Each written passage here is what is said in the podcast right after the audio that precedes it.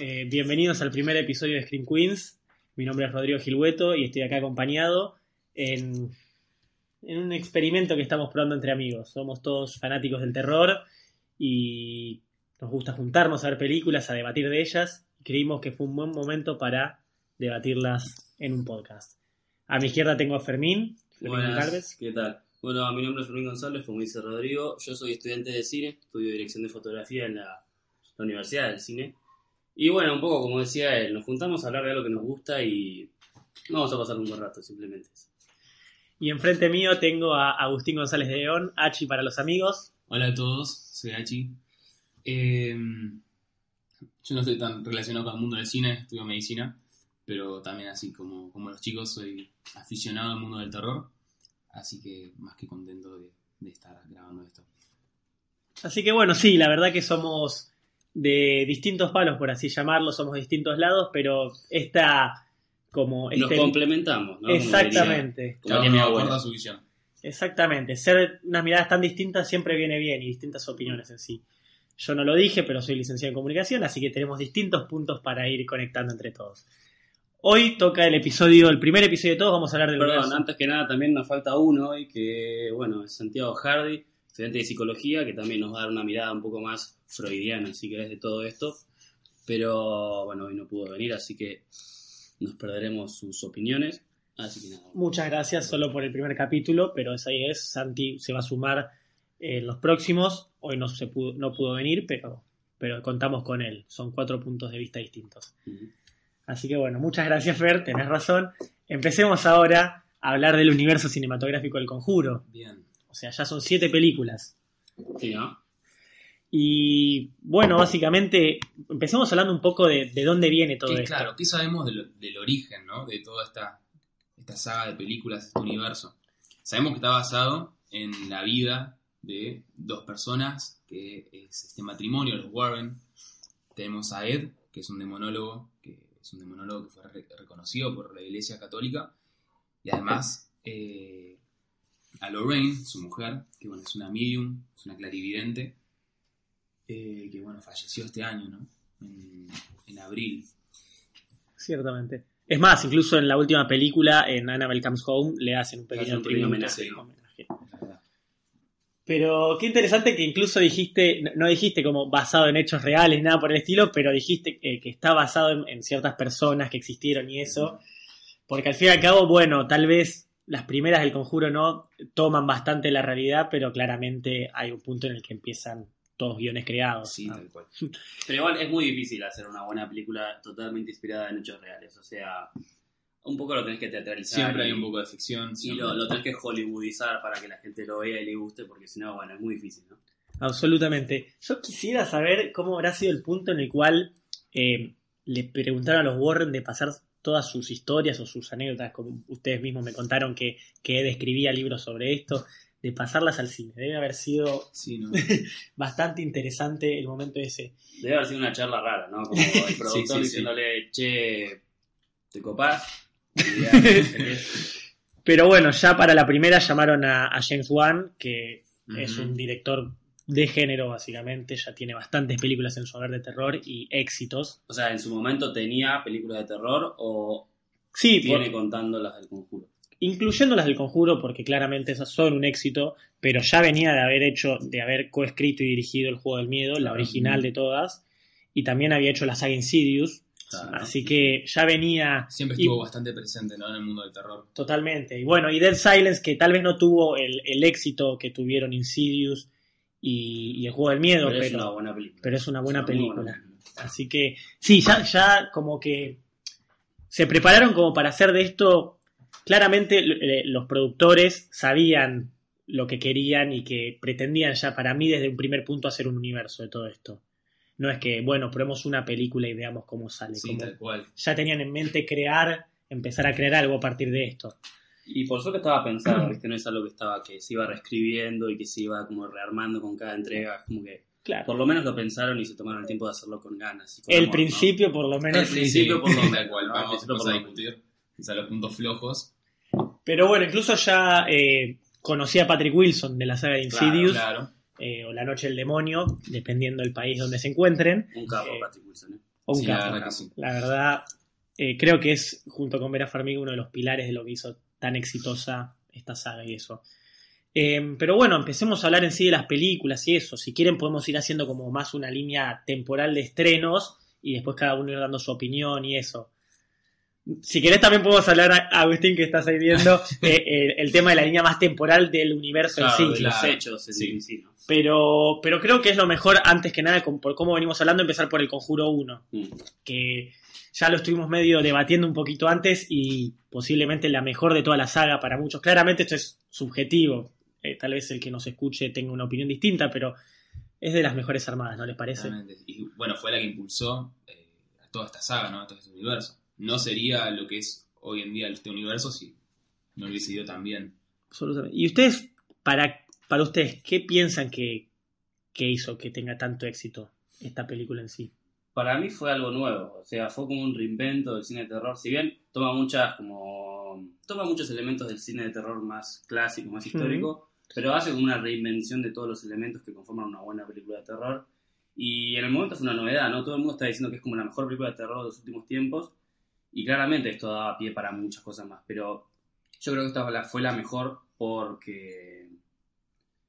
Bueno, supongo que fue con, con la que fue hecha con intención de ser una buena película y no de ser como una especie de historia grande de varias películas. ¿no? Ok. Como una película hecha para ser como es y no estar pendiente de, bueno, si sale la otra, dónde aparece este personaje, si cómo va, cómo viene la historia, cómo venía de antes, sino que es una película que se armó para ser como tal y bueno. Claro, para disfrutar la película. Claro. sí. Y bueno, Perfecto. eso, ese mérito lo tiene, lo tiene solo esa película. ¿Vos, Agus, qué, qué opinás? Yo creo que fue una mezcla de muchas cosas. Eh, en sí, también esto que dice Fer, ¿no? La reinvención del mundo del terror, pero también yo creo que es bastante atrapante en sí la historia, el saber que está basado en hechos reales. Y también, como dijiste vos, Rodri, eh, los actores, ¿no? Tienen- siento que tienen eh, una manera de actuar que se plasma de una manera que es muy atrapante, creo, para, Totalmente. para el que ve las películas. La verdad, no, no creo que hubiese tenido el éxito eh, que, tu- que tuvo esta película si no hubiese tenido este casting. Eh, Totalmente. Así que la verdad, eh, creo que es un factor muy importante. Sí, yo opino lo mismo. Siento que uno, bueno, como dije, uno de los pilares está en, en los dos actores principales, en Vera Farmiga y Pat- Patrick Wilson. La química que hay entre ellos, ahora después cuando empecemos a hablar del universo, siento que eso es algo faltante que, que le falta a las otras películas, es que los actores se nota que hay, hay buena onda, se llevan bien entre sí y saben cómo eh, explotarse mutuamente o beneficiarse del otro al momento de actuar. Cosa que en otras películas de las de Annabelle, incluso las de la monja, como que los personajes principales hay algo ahí que falla. Como que están más ahí por compromiso que por... Por querer- contrato. que- claro, por contrato y por querer hacer algo lindo que... que la A- gente- Absolutamente. Obviamente la fórmula de estos dos, estos dos actores funciona muy bien, De estos tres, considerando a James Wan, tal cual. hay que ver, eh, claro, ahí sí es un triángulo que hay que ver incluso ahora cuando salga la tercera El Conjuro, que no la va a dirigir él, hay que ver si logran triangular, triangularizar como fue Patrick Wilson, Vera Farmiga y James Wan, y que salga todo también y se beneficien entre Claro, todos. Funcione, funcione Claro. como funcionó en las otras. Exactamente. Más considerando que el director va a ser el de La Llorona. Así que bueno. Eh, pero siento que ese fue un pilar fundamental. A ver, a, ver, a mí me, me gusta enfocarme en el tema de la actuación y, eh, de- y eso, y considero que ellos dos están muy bien. En las dos películas incluso, siento que eso no fue un, Las dos películas del conjuro. del conjuro, exactamente, gracias Fer. Pero claramente ahora vamos a compararlas. Siento que el conjuro 2 es un bajón, pero eh, la, la actuación de ambos es lo que más se mantiene. Y hay algo de lo que vos decís que, que yo también siento. Bueno, claramente James Wan sabe manejar los tiempos, sabe cómo hacer, eh, hacer suspenso, por ejemplo. Montaje de terror, ¿no? Exacto, el, el montaje lo, lo maneja muy bien. Eh, bueno, toda la escena del aplauso en el, en el sótano Sí, siempre me asusta. Y, pero sí, hay, creo que otro punto importante, en mi opinión, es lo que decís como de una vuelta a lo clásico. A ver, veníamos, James Wan ya, bueno, con La Noche del Demonio como que trata de volver más a la idea de los espíritus y eso, pero siento que la década del 2000 en sí venía siendo una década muy enfocada en el gore, vieron películas más de, de torture porn, o sea, más de sangre, de tripas, y esta como que claramente se aleja de eso. Y Y, también, bueno, además de todo esto que mencionas de, la sangre y todo esto, también se enfocaban mucho más en, en como no un susto más barato, ¿viste? No te armaban una situación tensa, sino que era más al, al, al grano, ¿no? La impresión, claro, el- la impresión y todo, tipo impresionarte con la imagen y no con lo que la situación, ¿no? Claro. No, hay- no es que haya nada de malo, pero siento que el 2000 fue una década muy marcada por eso en las No, claro, o películas. sea, fue una característica del cine de esa época que está bien. Incluso siendo James Wan y El Juego del Miedo uno tal vez de los pilares de la década, es decir, de las ¿no? mejores películas del 2000, muchos van a decir El Juego del Miedo, pero eh, esta como que hizo un retroceso y buscó encarar el terror desde otra parte, más desde lo psicológico, el suspenso, y fue ciertamente como una bocanada de aire viejo y nuevo en, en todo el tema del cine. Claro, ¿no? Sí. Así que esa fue la primera. ¿Qué opinan del resto? Porque después de eso se empezó a abrir Claro. tenemos bueno. Annabelle, tenemos El Conjuro 2, tenemos otros spin-off que ahora vamos a hablar. Bueno, yo creo, hablando mal y pronto, que este universo se está yendo un poco abajo en la calidad de películas y todo, y no por una cuestión de presupuesto, porque cada vez tienen más, sino Mm. que mm, un poco lo que decía antes, que cada vez las hacen con un poco menos de, de amor, ¿no? Como que cada vez le dan un poquito menos de intención a hacer algo que esté bueno para la audiencia y hacer, hacer una película por hacerla, ¿no? Y no, no preocuparse por nada. Vos ves el conjuro y el guion está hecho milimétricamente, bien, y hecho para ser así, y ya ves la llorona y Pero Nada. vos decís que el, el problema está en el guion, Yo digo que el problema está en el guion, sí. O principalmente. sea, el Conjuro 1, Annabelle 2, si querés, el Conjuro 2, el guion está bueno, o sea, es interesante, es entretenido, te va llevando, pero ya las otras películas no, no hay guion, es simplemente situaciones tensas que te hacen pasarla mal, mal, mal, bien, ¿no? Nos gusta el cine de terror nos gusta, pero no hay intención de contarte nada, simplemente asustarte con, con la chica que va y abre la puerta y está todo oscuro y, y nada más que eso. Ok. ¿Vos qué opinás del resto de cómo se abrió el universo? aparte? Yo creo que eh, hay que ver qué, qué tan necesarias serán estas películas ¿no? para el universo. Porque, por ejemplo, sabemos muy bien que en el Conjuro 2 eh, nos terminamos de enterar de este demonio que se llama Balak, que es la monja. No. Toma la forma de una monja como para burlar a la iglesia y todo lo que representa.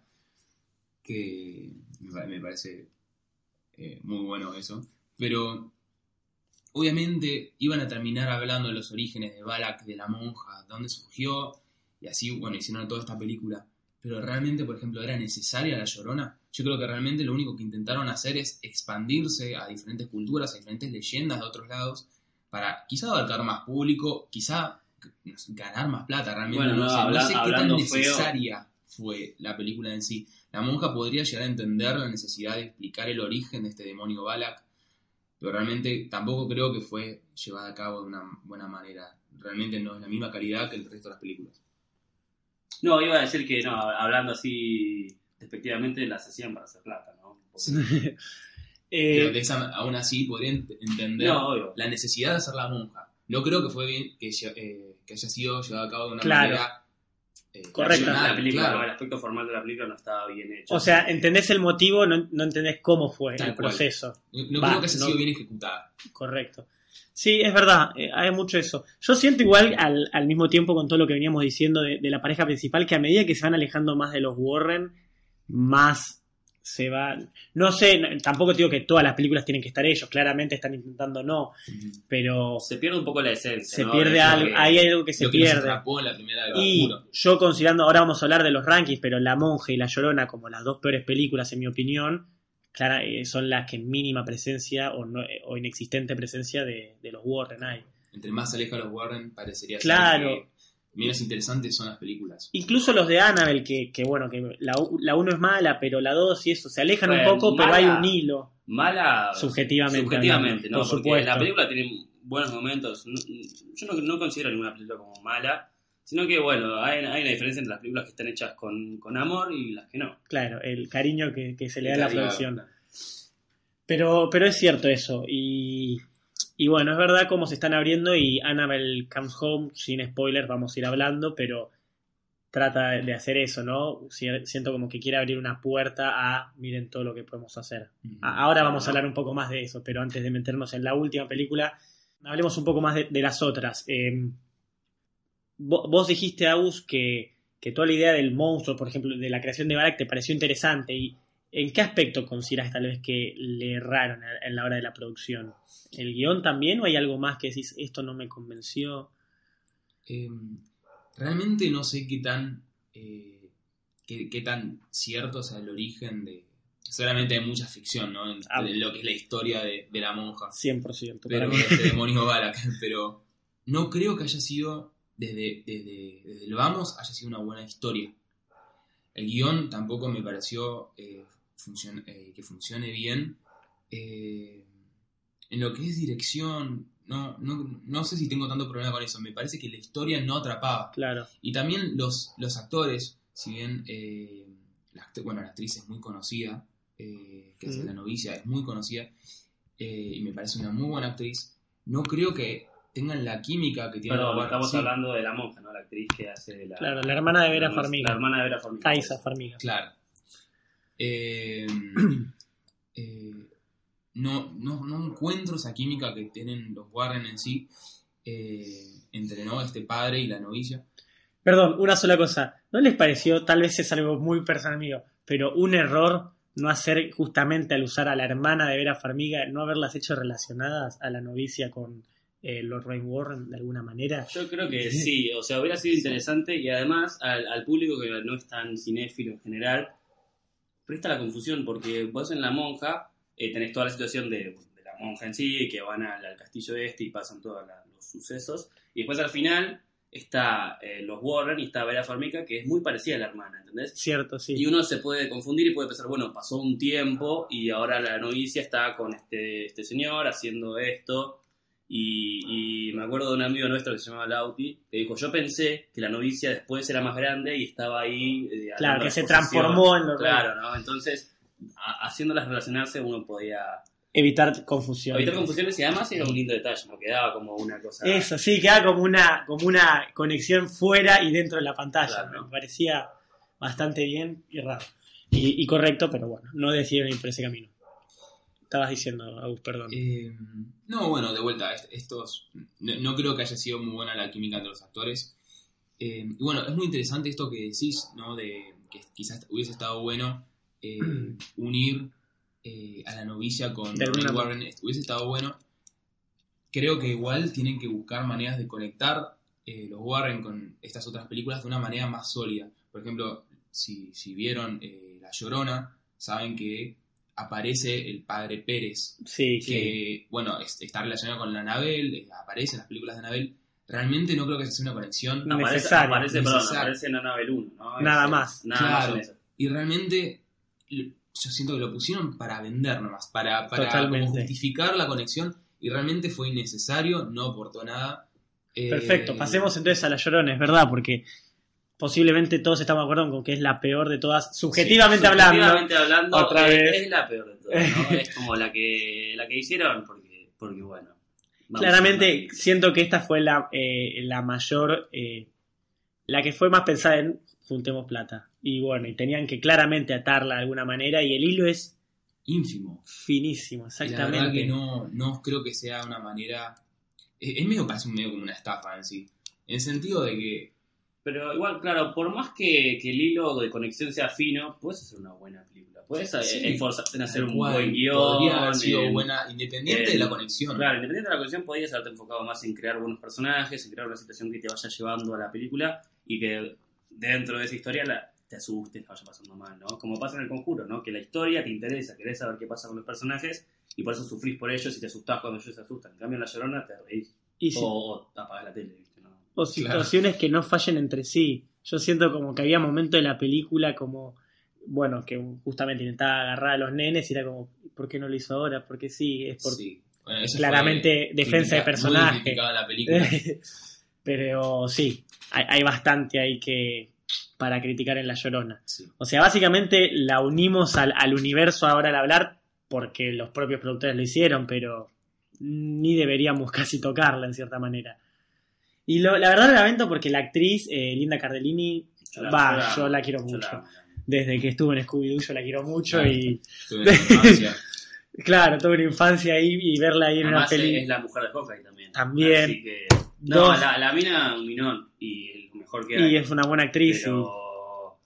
y no, no pero un buen bueno, guion, nada. no tuvo un buen guion entre sus manos. ¿Y qué opinan de Annabelle? Al fin y al cabo es, a pesar de todo, la saga dentro del universo del conjuro más larga de todas. Es la única que tiene tres películas. Annabelle como, como saga, ¿no? como saga, claro. Como y trilogía. no, no, eh, claro, como trilogía, incluso si lo pones a considerar, el muñeco aparece en el Conjuro 1, en el Conjuro se la menciona, o sea, aparece, es tal vez el, el elemento más distinguido de todo el universo, el más... eh, cuando hablas del universo del conjuro, tal vez si no te vienen con los Warren, es la segunda palabra que viene a la cabeza, es Annabelle. Sí, ¿no? ¿Y qué opinan entonces de la saga en sí?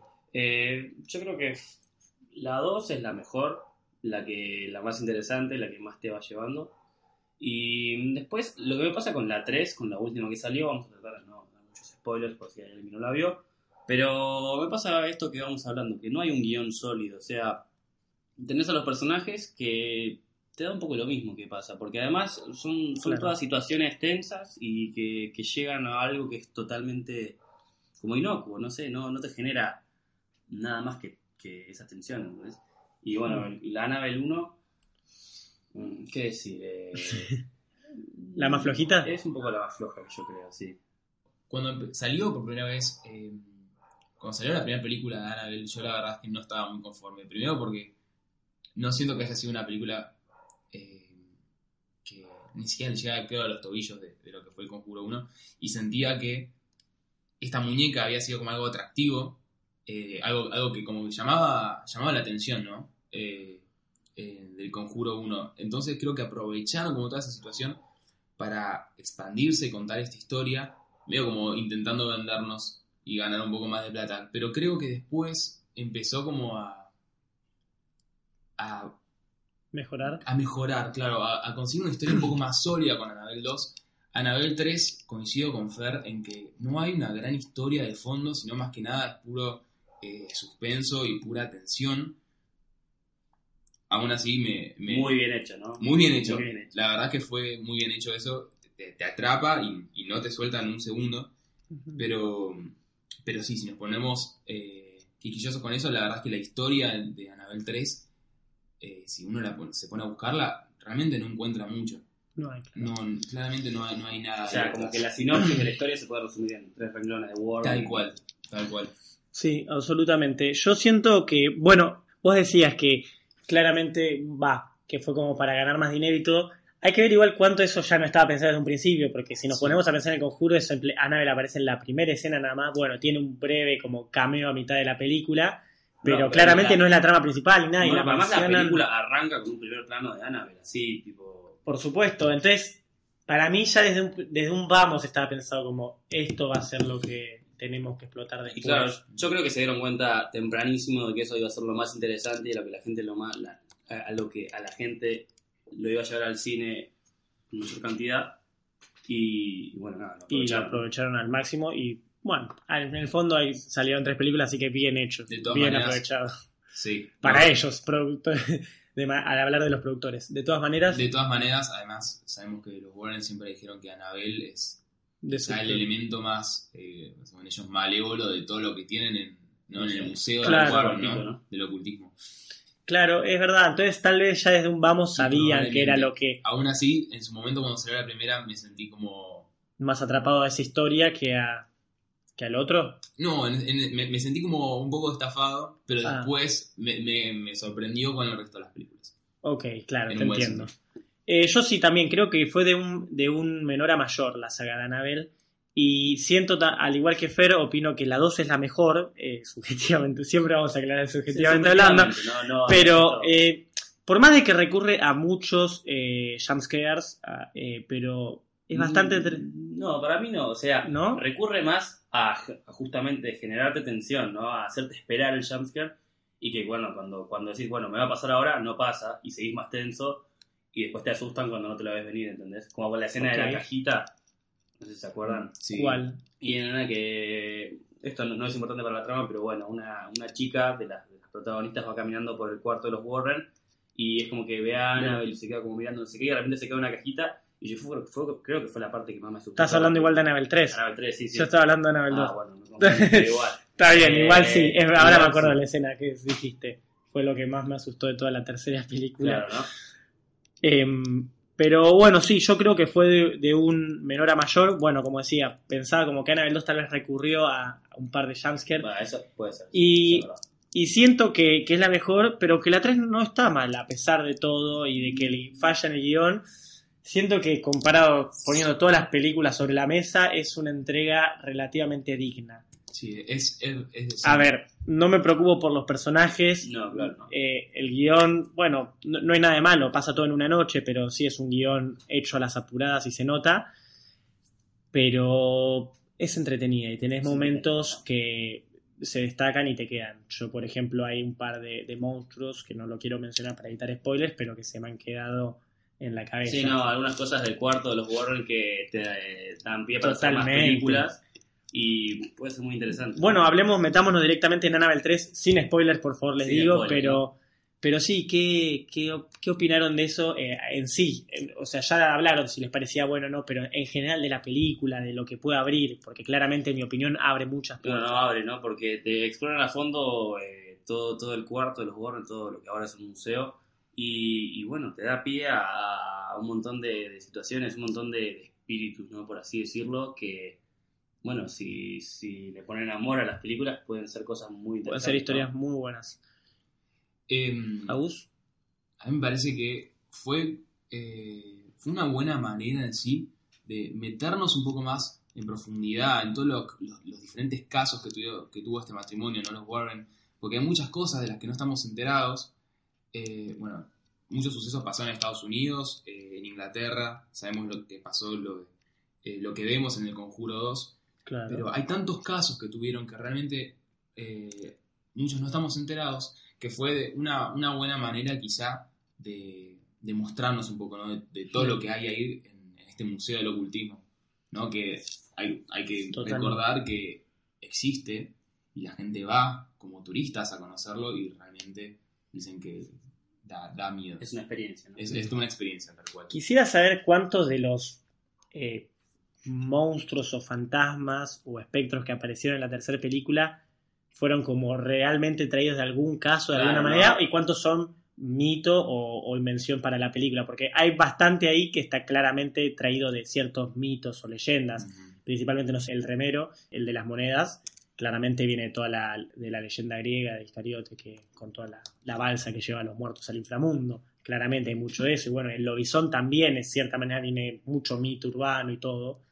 Yo creo que es todo un rejunte, ¿no? O sea, hay un poco del diario de los Warren y todos lo- los casos que afrontaron, un poco de hollywoodización, ¿no? De, de adaptación para el cine y también un poco de mitología, ¿no? Como decimos, mitología griega y mitología de otras culturas, que se mezcla todo un poco para generar, bueno, nuevas historias, ¿no? Y a pesar de todo, creo que ese es el momento en el que mejor que- quedan las películas del conjuro de este universo. Cuando mezclan en una manera pareja como cierta idea de lo que realmente sucedió, entre comillas, pero lo de los Warren, los casos de los Warren, con un poco de ficción, es lo que queda bien. Ya cuando se van de tema como con La Llorona o con La Monja, que son claramente producciones 100% inventadas como un guion hecho, te das cuenta que hay, que hay algo, Algo algo faltante o que falla. Eh, yo leí eh, un, en internet una- un artículo de Horror Losers en Twitter, arroba Horror Losers, que, y vamos a dar bien las citas como corresponde y las menciones correspondientes, pero que hablaba de, de esta película de la tercera como un Monster Mash, que era lo que básicamente en los 50 era cuando reunían Universal, reunía a todos los monstruos importantes de ellos, no sé, Frankenstein, Drácula, el hombre en una misma película. Esto es como cierta, ah, hay cierta idea o referencia a esto, al traer, bueno, este es nuestro universo, mira todo lo que te podemos presentar acá y todos juntos en una casa. Bueno, al fin y al cabo, a pesar de todo, no es un spoiler, pero Annabelle tiene cierta influencia sobre ellos, pero no está tanto en la película como uno se lo imagina antes de entrar. Claro, ¿no? Así que me, me parece como interesante lo que se puede abrir a partir de esto. También, como vos decís, Fer, si hay cierto cariño al momento de hacerlo, hay un par de historias y de casos que mencionan ahí que pueden ser muy buenos y que incluso pueden llegar a hacerlos, abrirlos sin la necesidad de los Warren. Claro, Al ¿no? abrir esta puerta de, mira, esto después lo tocaron los Warren, lo pueden mechar en otros momentos, otros personajes. Ciertamente Sí. igual creo que falla en la 3 el tema de los personajes. Sí, eh, sí, la verdad que eh, la historia de los personajes es básica, Estereotipada. es estereotipada. Claro, la, totalmente. con- la construcción del personaje, ¿no? En general. Sí, eh, eh, básicamente el único personaje que me termina interesando es la hija de los Warren. Claro, es increíble, Claro, sí. pero es lo que sí. más me, me, me llamó la atención y la que en, cierta manera la que más me preocupaba su, su futuro. Claro, ¿no? Los otros Yo- tres personajes claramente eran... Yo creo que la película hubiera sido mucho más interesante si la chica estaba sola en la casa. Ok, hubiera No. sido Hubiera sido interesante. que- completamente distinto. Y yo creo que eso hubiera sido un giro más, más interesante, pero bueno, hay que, convocar a la gente con actores. ¿no? Sí, Sí, por alguna razón que desconozco, bueno, solamente es, es una fórmula que se dio por mucho tiempo, ¿no? Eh, usaron todos estos estereotipos de, eh, de la chica y este chico que es como medio, no sé cómo decirlo, geek, bueno, ¿en supongamos. qué sentido? ¿Cuál de todos? El, El, el chico. sí, No, no, no quiero, no quiero decir ningún spoiler. Está bien, ok. Todos los personajes corresponden a un tipo de estereotipo que todos conocemos, todos hemos visto en películas de terror y en diferentes pe- eh, películas de otros géneros incluso. Eh, hay, hay evidentemente una falta de esfuerzo en eso. Pasa que está perfecto lo que decís, pero es muy difícil escribir eh, sin tener en cuenta un estereotipo, porque no puedes crear una persona de la nada, te tenés que atar de algo. Y, y bueno, o sea, vos lo puedes escribir bien y puede ser interesante y le puedes dar un giro de tuerca que te haga querer al personaje, pero no, te repito, o sea, escribir un personaje sin atenerse a, a nada que ya exista es muy complicado. Sí, tal cual. Eh, pero siento justamente que fue algo que ta- eh, tantas veces vimos. Quizás se podrían haber esforzado Claro. un poco más. Pero sí, tal cual, tenés razón. en O, o no necesariamente tal vez en cómo los hicieron, pero en, en no sé, los motivos que los unieron y todo. Me No, parecía... las relaciones entre ellos y cómo se, se- ¿cuál es la palabra? Cómo se, se contraponían y cómo se relacionaban, ¿no? Sí. Eso no era interesante y bueno, y- Volviendo, claro, a la idea, la, mayor relación, si teníamos que poner a uno, era de la niñera con... O sea, claramente quisieron enfocarse en eso y es la más trabajada de todas, pero, no sé, por ejemplo, las dos no parecían amigas entre sí, claramente. claro, ¿no? Era como que había, no- no había cierta amistad, no parecía haber. Las dos Y- nos referimos a una amiga de niñera que... Claro, que también toma eh, eh, presencia en la trama. Claro, No sí. vamos a dar más spoilers. Y, y bueno, y el personaje que vos decís como geek, que asumo que hablas de Bob, eh, el enamorado, por así decirlo, también fue una relación como tirada de los pelos, como, bueno, me gusta este y pongámoslo en la película como para... No, no hay mucho trabajo en eso, que se podía haber trabajado de muchas maneras. Claro, Eh, siento que. No- no, de vuelta, no quiero tirar ningún spoiler, pero siento que era este chico medio nervioso, eh, medio que. como que, que- que te atrapa y está enamorado y, eh, y aparece en momentos oportunos y. Claro, no, inclusive el arco histórico del personaje dentro de la película ni siquiera es muy interesante, ¿no? Todo lo que le pasa dentro de la película como, bueno, lo, lo que- lo que el- como, o sea, los monstruos que lo atacan y todo, las situaciones no... lo más flojito de todo. Claro, no, no totalmente. Cada escena en la que estaba este personaje, yo no dejaba de pensar, esto ya lo vi, esto ya lo conozco y no me llamaba la atención. Es cierto, y igual también otra peli que me viene a la cabeza a partir de esto, pero que, bueno, cómo está totalmente, di- es distinto la, la interacción o cómo lo armaron al personaje. En cierta manera es Halloween, la, la original de todas, donde también todo sucede en una noche, es una niñera con, con los chicos y bueno, y, y los otros amigos de ella, cómo van sucediendo. Halloween, la 1. La 1, la original, la original de todas.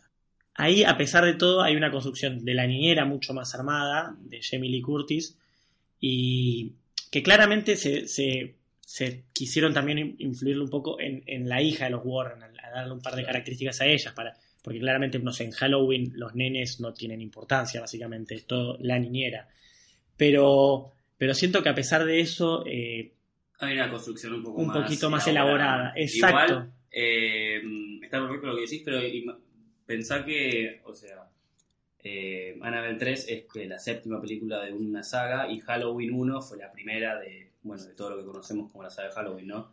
además de que marcó... bueno, Además de que marcó todo El a una, a una generación y marcó casi un género. Eh, o sea, en su momento estuvo hecha, eh, o sea, fue como creada y pensada para ser como tal, ¿no? O sea, básicamente estás como haciendo referencia como a lo que vos dijiste el Conjuro 1. que claro, claro, es como- exactamente lo mismo, ¿no? Es verdad, claro. Si nos vamos a la séptima película de Halloween también fuimos. Bueno, vemos que la, la, Está las los pelos. Halloween son un poco. Pero, o sea que básicamente, ¿qué, te- qué, qué, qué querés decir con eso? Como que no hay que esperar mucho de una séptima entrega dentro de un universo. No, no, claramente no. Pero lo que sí quiero decir es que dentro de una saga de películas qué sé yo, te vas quedando sin nafta, ¿no? Porque tenés como ciertos personajes que se van repitiendo y que van a Claro. en varias películas y es difícil pensar tantas historias, ¿entendés? Y unirlas y todo. Por eso yo creo que todas las sagas de películas, conforme van teniendo más películas, se van quedando sin nafta para hacer las cosas, ¿no? Para hacer buenos guiones, para construir buenos personajes. Y bueno, el presupuesto lo llevan todo al aspecto técnico, ¿no? Al montaje, a, a generar más efectos especiales y todo. Y... Y el tiempo que corre. que el tiempo que Porque no es lo mismo lanzar una película, la secuela, un exitosa un año después que cinco después. Claro, ¿no? Ya tal vez ahí perdiste todo, financieramente hablando. ¿Vos qué opinás de lo que dice Ferrari? Sí, coincido en, en que es difícil mantener una saga tan larga, ¿no? Eh, igual interesante que las primeras entregas.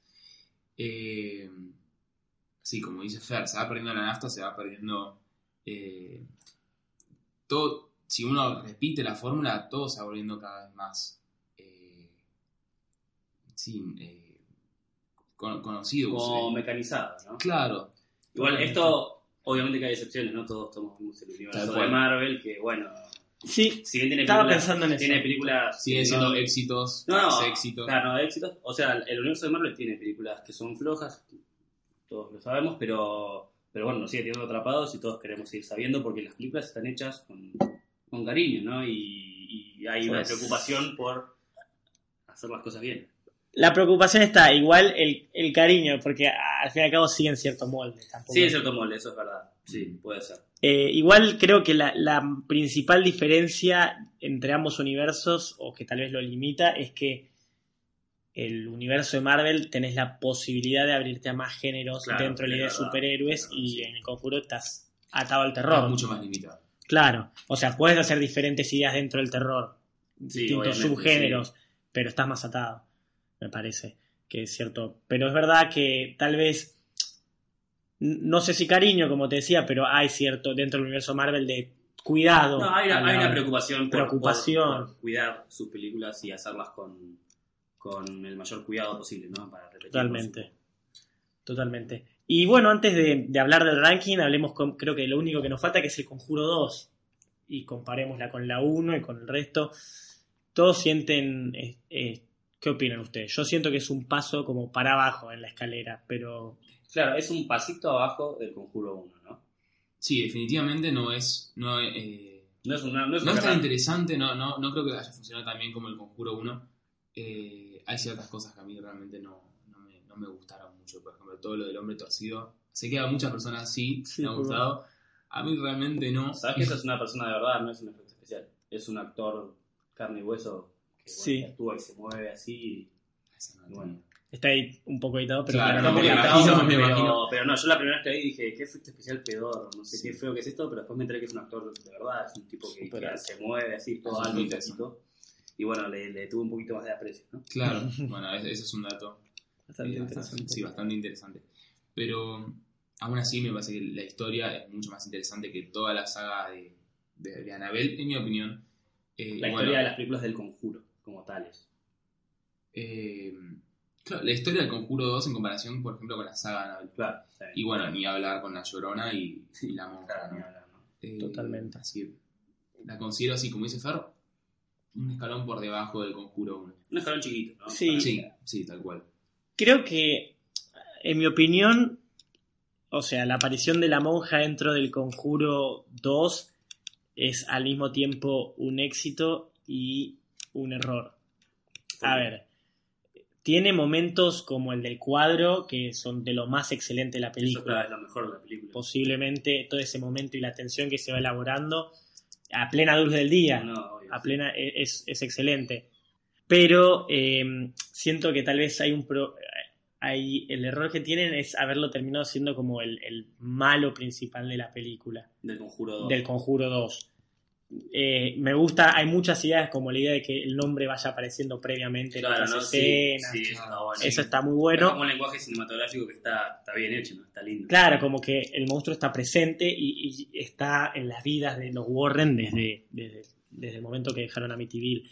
Pero me pareció medio flojito en esa idea, o como que haya atrapado al, al, al fantasma del, del viejo que habitaba Sí. la casa. Me pareció como. raro y, y, tira- y no tiró de los pelos, pero raro porque te lleva a otras preguntas, como en qué momento lo hizo, se llevaron el espíritu con ellos a Inglaterra, cómo fue volando a Inglaterra, todas esas preguntas como más Preguntas que jamás obtendrán respuesta. Exactamente, como dice, te lo resumo. Eh, pero que son lo que más me generan, tipo, creo que después de ver la película lo primero que, que pensé fue eso, es cómo terminó en Inglaterra en La Monja, Claro, ¿no? o cómo fue a Estados Unidos y viceversa. claro. O sea, en- eh, cómo fue a Estados Unidos lo, re- lo resuelven en la película Claro, de La Monja, pero cómo gente- volvió. Y a cuánta gente más pudo haber poseído, ¿no? Cuán- cu- cu- ¿Cuántos catástrofes más pudo haber hecho alrededor del mundo? Por eso, y, y fue lo que genera más dudas. Tal vez si lo hacían al estilo Annabelle en la primera como un monstruo pasajero, eh, tal vez hubiera sido mejor. No lo sé. ¿Pasajero en qué sentido? como Annabelle, tipo, que tiene una intervención presente en la película, pero que, lo, que no es el malo principal. Ah, Claro, vos te parece que le dio demasiado protagonismo. claro, que le terminó, o sea, que tuvo momentos de esto, el cuadro, todo eso que fue como genial, pero si lo terminaron ahí como, bueno, ya lo contuvimos, vamos a enfocarnos en el, en el, en el poltergeist de, de Enfield, y era otra cosa, sería genial. Terminaba siendo como, yo soy la, la presencia que causó todo esto, y, y te termina generando más preguntas que respuestas. Y eso me pareció un- una equivocación, tal vez. Lo que sí tengo que admitir es la facilidad que tiene James Wan, por lo menos a la hora de crear como personajes o monstruos o fantasmas como icónicos. Sí, ¿no? Sí. Porque, sí. bueno, por fuera del juego del miedo, que, que crea el muñeco el juego del miedo, Claro. bueno, en el guion y todo, con Lee Wanell. Después en Insidious, que crea el monstruo al, al demonio rojo, no sé si se acuerdan, Sí, sí, la lengua sí, que sí. era tremendo. Y ya en, en la primera crea Annabelle, o el diseño de Annabelle, hay que ver ahí cuánto influyó James Wan, pero todas dirigidas por él. Y en la 2, que, te- que vos te preguntás qué otra cosa puede traerte que te deje en la marca, te trae La Monja, que también salió una película exclusiva de este fantasma, de este espíritu.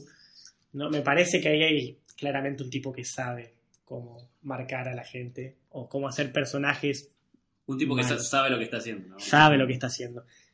Y nos lleva a la pregunta que ahora vamos a hablar, pero eh, de la 3, de qué esperar de la 3. Pero quiero antes de eso, hablemos un poquito de los rankings entonces. ¿Qué, qué, qué tienen en mente? ¿Qué les parece a cada uno? Eh, El universo, el conjuro. ¿Cuál es la mejor y cuál es la peor en su opinión? ¿Y por qué? Creo que todos podemos estar de acuerdo en que la mejor de, de- de todo este universo es el Conjuro 1. Eh, es, creo que, la, la más, la película más fuerte de todas las que salieron. Eh, La después- mejor lograda. La mejor lograda, tal cual. Y después, en, en mi opinión, eh, en segundo lugar estaría el Conjuro 2. Ok. Después nos meteremos en la saga de Anabel. O sea, el conjuro por sobre todas las El cosas. Conjuro, tal cual. Yo creo que es lo que más funcionó por lejos. eh, y está bien ahí arriba en el ranking. Después ya lo que es eh, Anabel, prefiero la segunda entrega después de la tercera y la primera entrega de Anabel siendo la peor de las tres, en mi opinión. Y bueno, después La Monja y La Llorona como último, siendo que eh, lo, lo que- lo que sentí peor logrado. Quizá lo, lo que estaba justamente más desconectado de todo este universo. en sí, Claro. y quizá no era tan necesario. O sea, tenés claramente marcado por sagas. Sí, tal cual. Son las tres sagas organizadas de esta manera. Fer, Eh, bueno, como dice Hachi, para mí que el Conjuro 1 es la mejor lograda de todas, la que, la que está hecha con más amor, ¿no? como venimos diciendo en este capítulo. Eh, después Annabelle 2, me gustó mucho. Eh, considero que, bueno, está ahí con mérito, es una gran película y, y la pasé bastante mal en el cine cuando la vi. Mal, mal bien, ¿no? me, me asustó. En buen sentido. Claro, ¿no? Después el Conjuro 2, eh, bueno, como veníamos diciendo, ¿no? Son- tiene situaciones interesantes, situaciones tensas, buen montaje, buen, buena dirección y todo, pero bueno, el guion es un poco, tiene un, tiene un par de, de- de falencias, ¿no? Un par de cosas donde se queda un poco corto. ¿en cuál, perdóname? Conjuro 2. Conjuro 2. ya está. Y después eh, Annabelle 3 y Annabelle 1, por, bueno, Annabelle 3 por lo que veníamos hablando, ¿no? De esta, esta falta de guion y falta de buenos personajes. Ujú. Annabelle 1, yo creo que el problema que tengo con Annabelle 1 es un problema que, que tengo con la, la trilogía de Annabelle en general, que ninguna película me estableció bien las reglas de cómo funciona el demonio de Annabelle, ¿no? Como que en todas las Claro. películas hace cosas distintas, tiene como maneras distintas de manifestarse y como que tiene como, como reglas que se adaptan a la trama de la película y no al revés, como que la trama, la trama de la película no se adapta a cómo funciona el demonio, sino que el demonio se adapta a cómo funciona la la trama. Lo usan según convenga para la Claro, trama. ¿no? Y eso, bueno, no, no sé qué tan bien está, ¿no? Y bueno, por último, La Monja y La Llorona, que indistintamente para mí son las peores. O sea, puedes poner una abajo de la otra, pero las dos a mí. ¿Lo pondrías el mismo puesto en, En tu el mismo opinión? puesto, no, no me gustan ninguna dos. Interesante Y yo tengo uno muy similar también. Yo opino que El Conjuro 1, por sobre todas las cosas, creo que, o sea, bueno, la- las hemos vuelto a ver eh, todas por, por, por esta, para hablar en este podcast sabiendo de que hablábamos, pero creo que es la única que volvería a ver como con ganas, como, sí, volvámosla a ver. No, no me sentiría como forzado en cierta manera. Eh, Annabelle 2, a pesar incluso los personajes tal vez no tampoco te, te llaman mucho, pero me, me entretuvo mucho. Fue una Tiene peli algo, que ¿no? tiene algo algo. que, que al fin y al cabo me, me interesó mucho. Y a pesar de todo, eh, a- a- para el final, para el, el clímax final de la, de la película, estaba preocupado porque la mayor cantidad posible de, de las nenas salgan vivas del orfanato. Sí, ¿no? Sí, sí, Fue como el único momento. Eh, el Conjuro 2 ahí, un poquito más abajo de Annabelle, de Annabelle 2. Annabelle 3, porque al fin y al cabo es un buen eh, me entretuvo el Monster Mash que hizo y ciertos monstruos quiero ver en próximas películas. No los quiero spoilear ahora porque tal vez haya gente que no lo vio, pero hay mínimo dos monstruos que quiero volver a ver. Eh, Annabelle 1, que fue una peli tan pasajera, en mi opinión, no me Sí, generó ¿no? nada. No, empatiz- Y- no empatizás con los personajes. No, y la actriz principal, bueno, la, la vi en Peaky Blinders y todo, O sea, Annabelle gran, Wallis. gran actriz. Siento que actuó básicamente, por lo menos eh, en Peaky Blinders me, me atrapó Sí, mucho no, más. En. Annabelle fue como, ay, no me importa lo Estaba más. me- por, por compromiso. ¿no? Sí, hasta el marido lo sentía más metido en lo que le estaba Ah. pasando a la situación de la pareja que, que ella. Bueno, ¿ves? ahí tenemos la comparativa de cómo Patrick Wilson y Vera Farmiga como que están bien conectados y te preocupa a los dos y en este es como que... No, más con, Está- construyen una relación que te interesa, ¿no? Y te, Claro. te, te- te gusta y te va llevando por la película. Sí, siento como que en, en, en Annabelle 1 la pareja, o sea, sí, era marido y mujer, pero No parecía. No atrapaba en absoluto. no atrapaba en lo absoluto, qué sé yo. Tenía algún que otro diálogo interesante, pero nada más.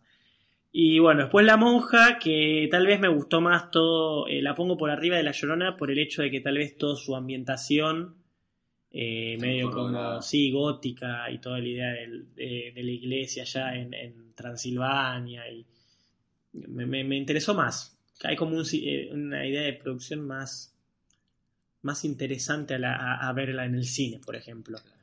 Eh, y La Llorona, claramente, la, la- la peor de todas, tanto en guion como en producción, siento que fue la más apurada. Claro, ¿no? Ya roza incluso lo ridículo en algunas. Hay Como momentos- ya dijiste hay esto momentos. de que siempre está por atrapar a los chicos y nunca los termina de atrapar. Ya, ya roza bastante lo ridículo. Entonces, Total. Coincido en es, esto la- es, es un capítulo de Scooby-Doo. ¿no? claro, Hay sí, momentos que Raro, sí. de la ambientalización de, de la monja está mucho mejor lograda, es mucho más atrapante eh, el lugar en donde transcurren todos estos hechos que en sí La Llorona. Que Hmm. Es una película creo que para olvidar. Y hay algo que me quedé pensando vos de cómo lo hubieras cambiado que mencionaste. Yo en la Annabelle 1, antes de, de cerrar con esto, en un momento pensé que creo que fue el único momento que dije, epa, esta peli puede... ¿Vi- ¿Vieron cuando tiene Buena. como la, la ilusión de que golpea la muñeca y es la bebé? Sí. sí, Yo dije, sí. llega a terminar así y me Sería interesante. sorpren- Sí, sería sorprendo de cómo en lo negro, cómo termina bien oscuro. Que no terminó, nos animaron a ir por No ese se- no se camino. animaron, ¿no? Y quizá era un poco mucho. Era durísimo, pero Era arriesgado. era súper arriesgado en el buen sentido. Claro, hubiera sido interesante que se arriesgado. Pero si era la primera de Annabelle, tal vez querían ir a lo Claro, seguro, no. claramente. Igual todo este ranking lo hacemos como Subjetivo. subjetivamente y para darles una idea de qué, qué es lo que nos gusta a nosotros y cuáles son los criterios Claro. que manejamos. Y cualquiera de estas películas las puedes ver en tu casa y te vas a asustar y, Solo y con vas a- amigos, Claro, sí. vas a tener un momento de tensión así que te puede gustar o no. Claro. Hay gente que no le gusta, pero bueno, le decimos, el conjuro uno para nosotros es la mejor, la llorona Lo desgraciadamente es de lo peorcito, pero todas estas películas tienen algo atrás que las identifica y que, y que bueno, son parte de algo, de un, de un, de un ente, ¿no? De un Mayor. ente cinematográfico que tiene su sello y, y lo tiene bien ganado, ¿no? Es algo Sí. que está bien hecho. Y hay que ver ¿no? las próximas entregas. Hablemos de eso. tres. ¿Qué opinan de lo que se viene? Porque claramente es algo distinto a lo que venía haciendo la saga. Eh, no solo por porque no va a ser el mismo director, no va a- James Wan va a estar solo como productor, va a dirigirle el de La Llorona. ¿Qué, qué, qué esperan? Es fuerte, es fuerte el, el decir que va a ser dirigido por La Llorona, ¿no? O que no esté James Wan en sí. También. Sí, ya me parece. No, agarra un poco de nostalgia. No, no sé si leyeron la, la- la sinopsis, la trama que, que ya se está circulando por internet, pero eh, parece que a- hablar uno, van a- va a ser uno de los casos los Warren, pero que va a ser uno que, que un caso en el que un acusado de asesinato eh, usó las posesiones como excusa. O sea, como que van a ir algo más como verídico, ¿no? Claro, la idea de cuánto es mito y cuánto es realidad. Me, me interesa ese lado, pero me, me- me sorprende como el, el salto, ¿ves? Esto, esto es lo arriesgado, ¿viste? Que Annabelle no se anima, pero el Conjuro 3 eh, es claramente como un, un riesgo que toman, que por ejemplo esto, no quisieron tomarlo con Annabelle 1, pero con, con el Conjuro 3 van con todo, no solo van a hacer como algo distinto lo que vienen haciendo al hablar de un acusado que usó las posiciones como acusa, sino que van a cambiar de director, va, va a ser en los 80, veremos eso también, calculo, o finales de los 70. Siento que es un, es un salto bastante grande, pero qué sé yo, cruzamos los dedos y esperamos lo mejor. Ojalá que sí, ¿no? Yo no sé qué esperar. Ojalá que puedan hacer algo que esté bueno y que, mm, que no se detenga, ¿no? Que sea un guion que esté hecho con, con ganas, con buenos personajes y que, bueno, ojalá que, que no los defrauden, ¿no? Eh, así que bueno, es eso. Como dijo Fer, muy bien planteado. No estamos diciendo ninguna no ver ninguna película, al contrario. Creo que invitamos siempre a verlas todas y que nos den su opinión, siempre. Ojalá, sí, por favor. Eh, jamás vamos a decir que no ver una película, creo yo. Jamás, jamás de los jamás. Eh, queremos demasiado el terror como para evitar que se vean películas. Nunca digas nunca. Nunca se sabe, Pero, es verdad. Pero por lo No menos es en el caso en no es exactamente, no, es el caso. Así que Y nada, invitamos a verlos. los invitamos a verla, a dejar comentarios en nuestras redes. Tenemos Twitter, tenemos Instagram. Si, si les interesó, si tienen una opinión distinta o quieren comentar algo, Cuéntenos sobre su ranking. por ¿Están de favor. acuerdo? ¿No están de acuerdo? Claro, dejan todos al conjuro uno por arriba de todo, a la llorona abajo. Queremos saber eso. ¿Qué esperan de la próxima película, tal vez? Y si vieron Annabelle 3, que es la última película que vimos todos, denos su opinión. ¿Opinan lo mismo? Puede ser con spoilers, ya nosotros nos ¿Qué, hacemos cargo. qué monstruos les interesaron, ¿no? Por favor, queremos saber cuál fue el, el- el monstruo que más les ¿Cuáles les interesó de gustaría volver a ver? ¿Cuáles no? En las redes nosotros-. En las redes nosotros damos nuestras opiniones también. Sí. Vamos a decir cuáles nos interesaron más que otros. Y si les gustó y lo quieren compartir, bienvenido sea. Cuanta más gente nos escuche, nos vamos Mejor, a sentir ¿no? mejor, nos Mejor, sentimos ¿no? más contentos nosotros. Y bueno, vamos a estar activos en las redes, vamos a recomendar películas, estén atentos y nada más que Nada, somos cuatro, falta Santi hoy, claramente va a estar con nosotros las próximas ocasiones. Hoy no pudo estar, pero es una ocasión especial eso. Esperamos comentarios, esperamos que les haya gustado el primer capítulo de Scream Queens.